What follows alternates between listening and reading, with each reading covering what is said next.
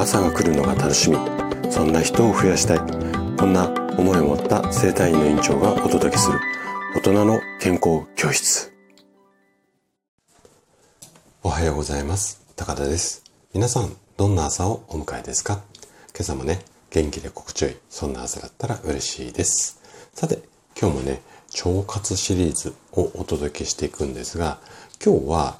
善玉菌を元気にするオリゴ糖こんなテーマでお話をしていきます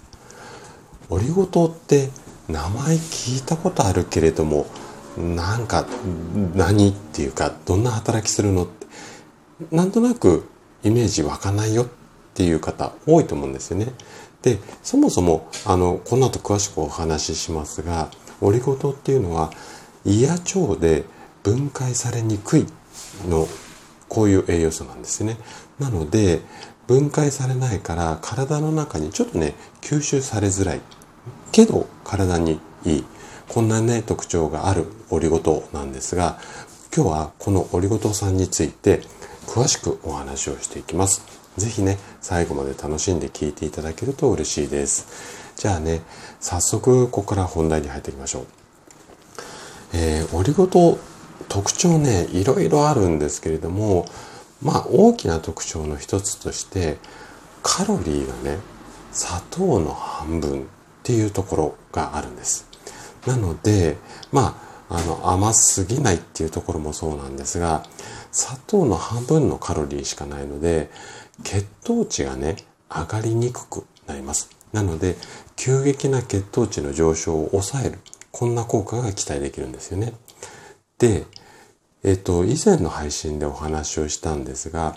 腸内の善玉菌の働きを助ける。これがプレバイオティクスなんですけれども、その代表格っていうのが腸の中で善玉菌の餌になるオリゴ糖なんですね。で、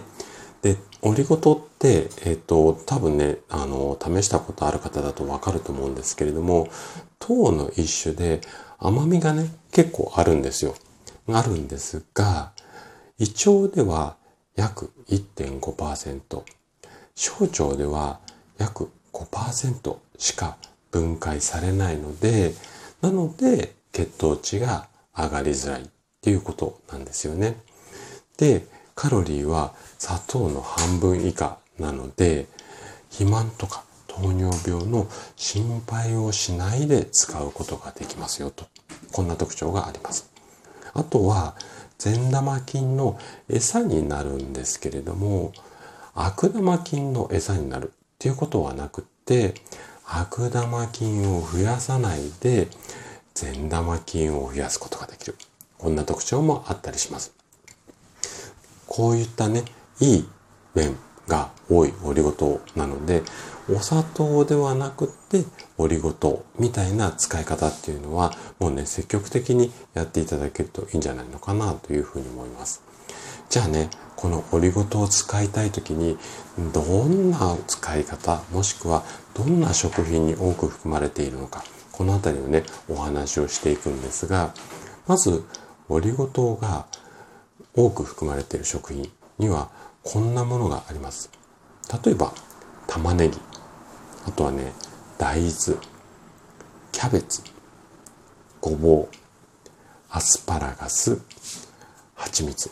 この辺りなんですよなのでまあ例えばねお料理の隠し味に蜂蜜なんていうような、まあ、お砂糖代わりに蜂蜜みたいな使い方もいいと思うんですよね。ただね、今紹介した食品、もしくは、まあ、蜂蜜。うん、蜂蜜も食品のカテゴリーでいいのかな。うん。これ、それ、あの、一個一個に含まれている量っていうのは、そんなに多くないんですよ。なので、毎日の食事に取り入れて、例えば、玉ねぎのお味噌汁なんていうと、玉ねぎと、うんと、大豆、お味噌、大豆でできているので、このあたりができますよね。あとは、キャベツとかごぼうなんかも日替わりで使ったりできますので、で、アスパラガスなんかはそろそろ旬であの出始めてきているので、まあこのあたりですね。あとは隠し味に蜂蜜みたいな感じで、うまくね、あのー、使っていただけるといいかなというふうに思います。で、えっと、こういった食べ物でもそうなんですが、すぐにね、使える液体タイプのオリゴ糖っていうのも市販されていて、あの、手軽にね、使えるっていうメリットもあるんですが、ちょっとね、一つ注意してもらいたいことがあるんですよ。市販されている液体タイプのオリゴ糖の中には人工甘味料だったりとか、あとは添加物を加えてるものもあります。ありますっていうか、かなり多めです。なので、買うときには裏のね、成分表示をよく確認して、で、人工甘味料とか添加物が入っていないものを選ぶようにしてください。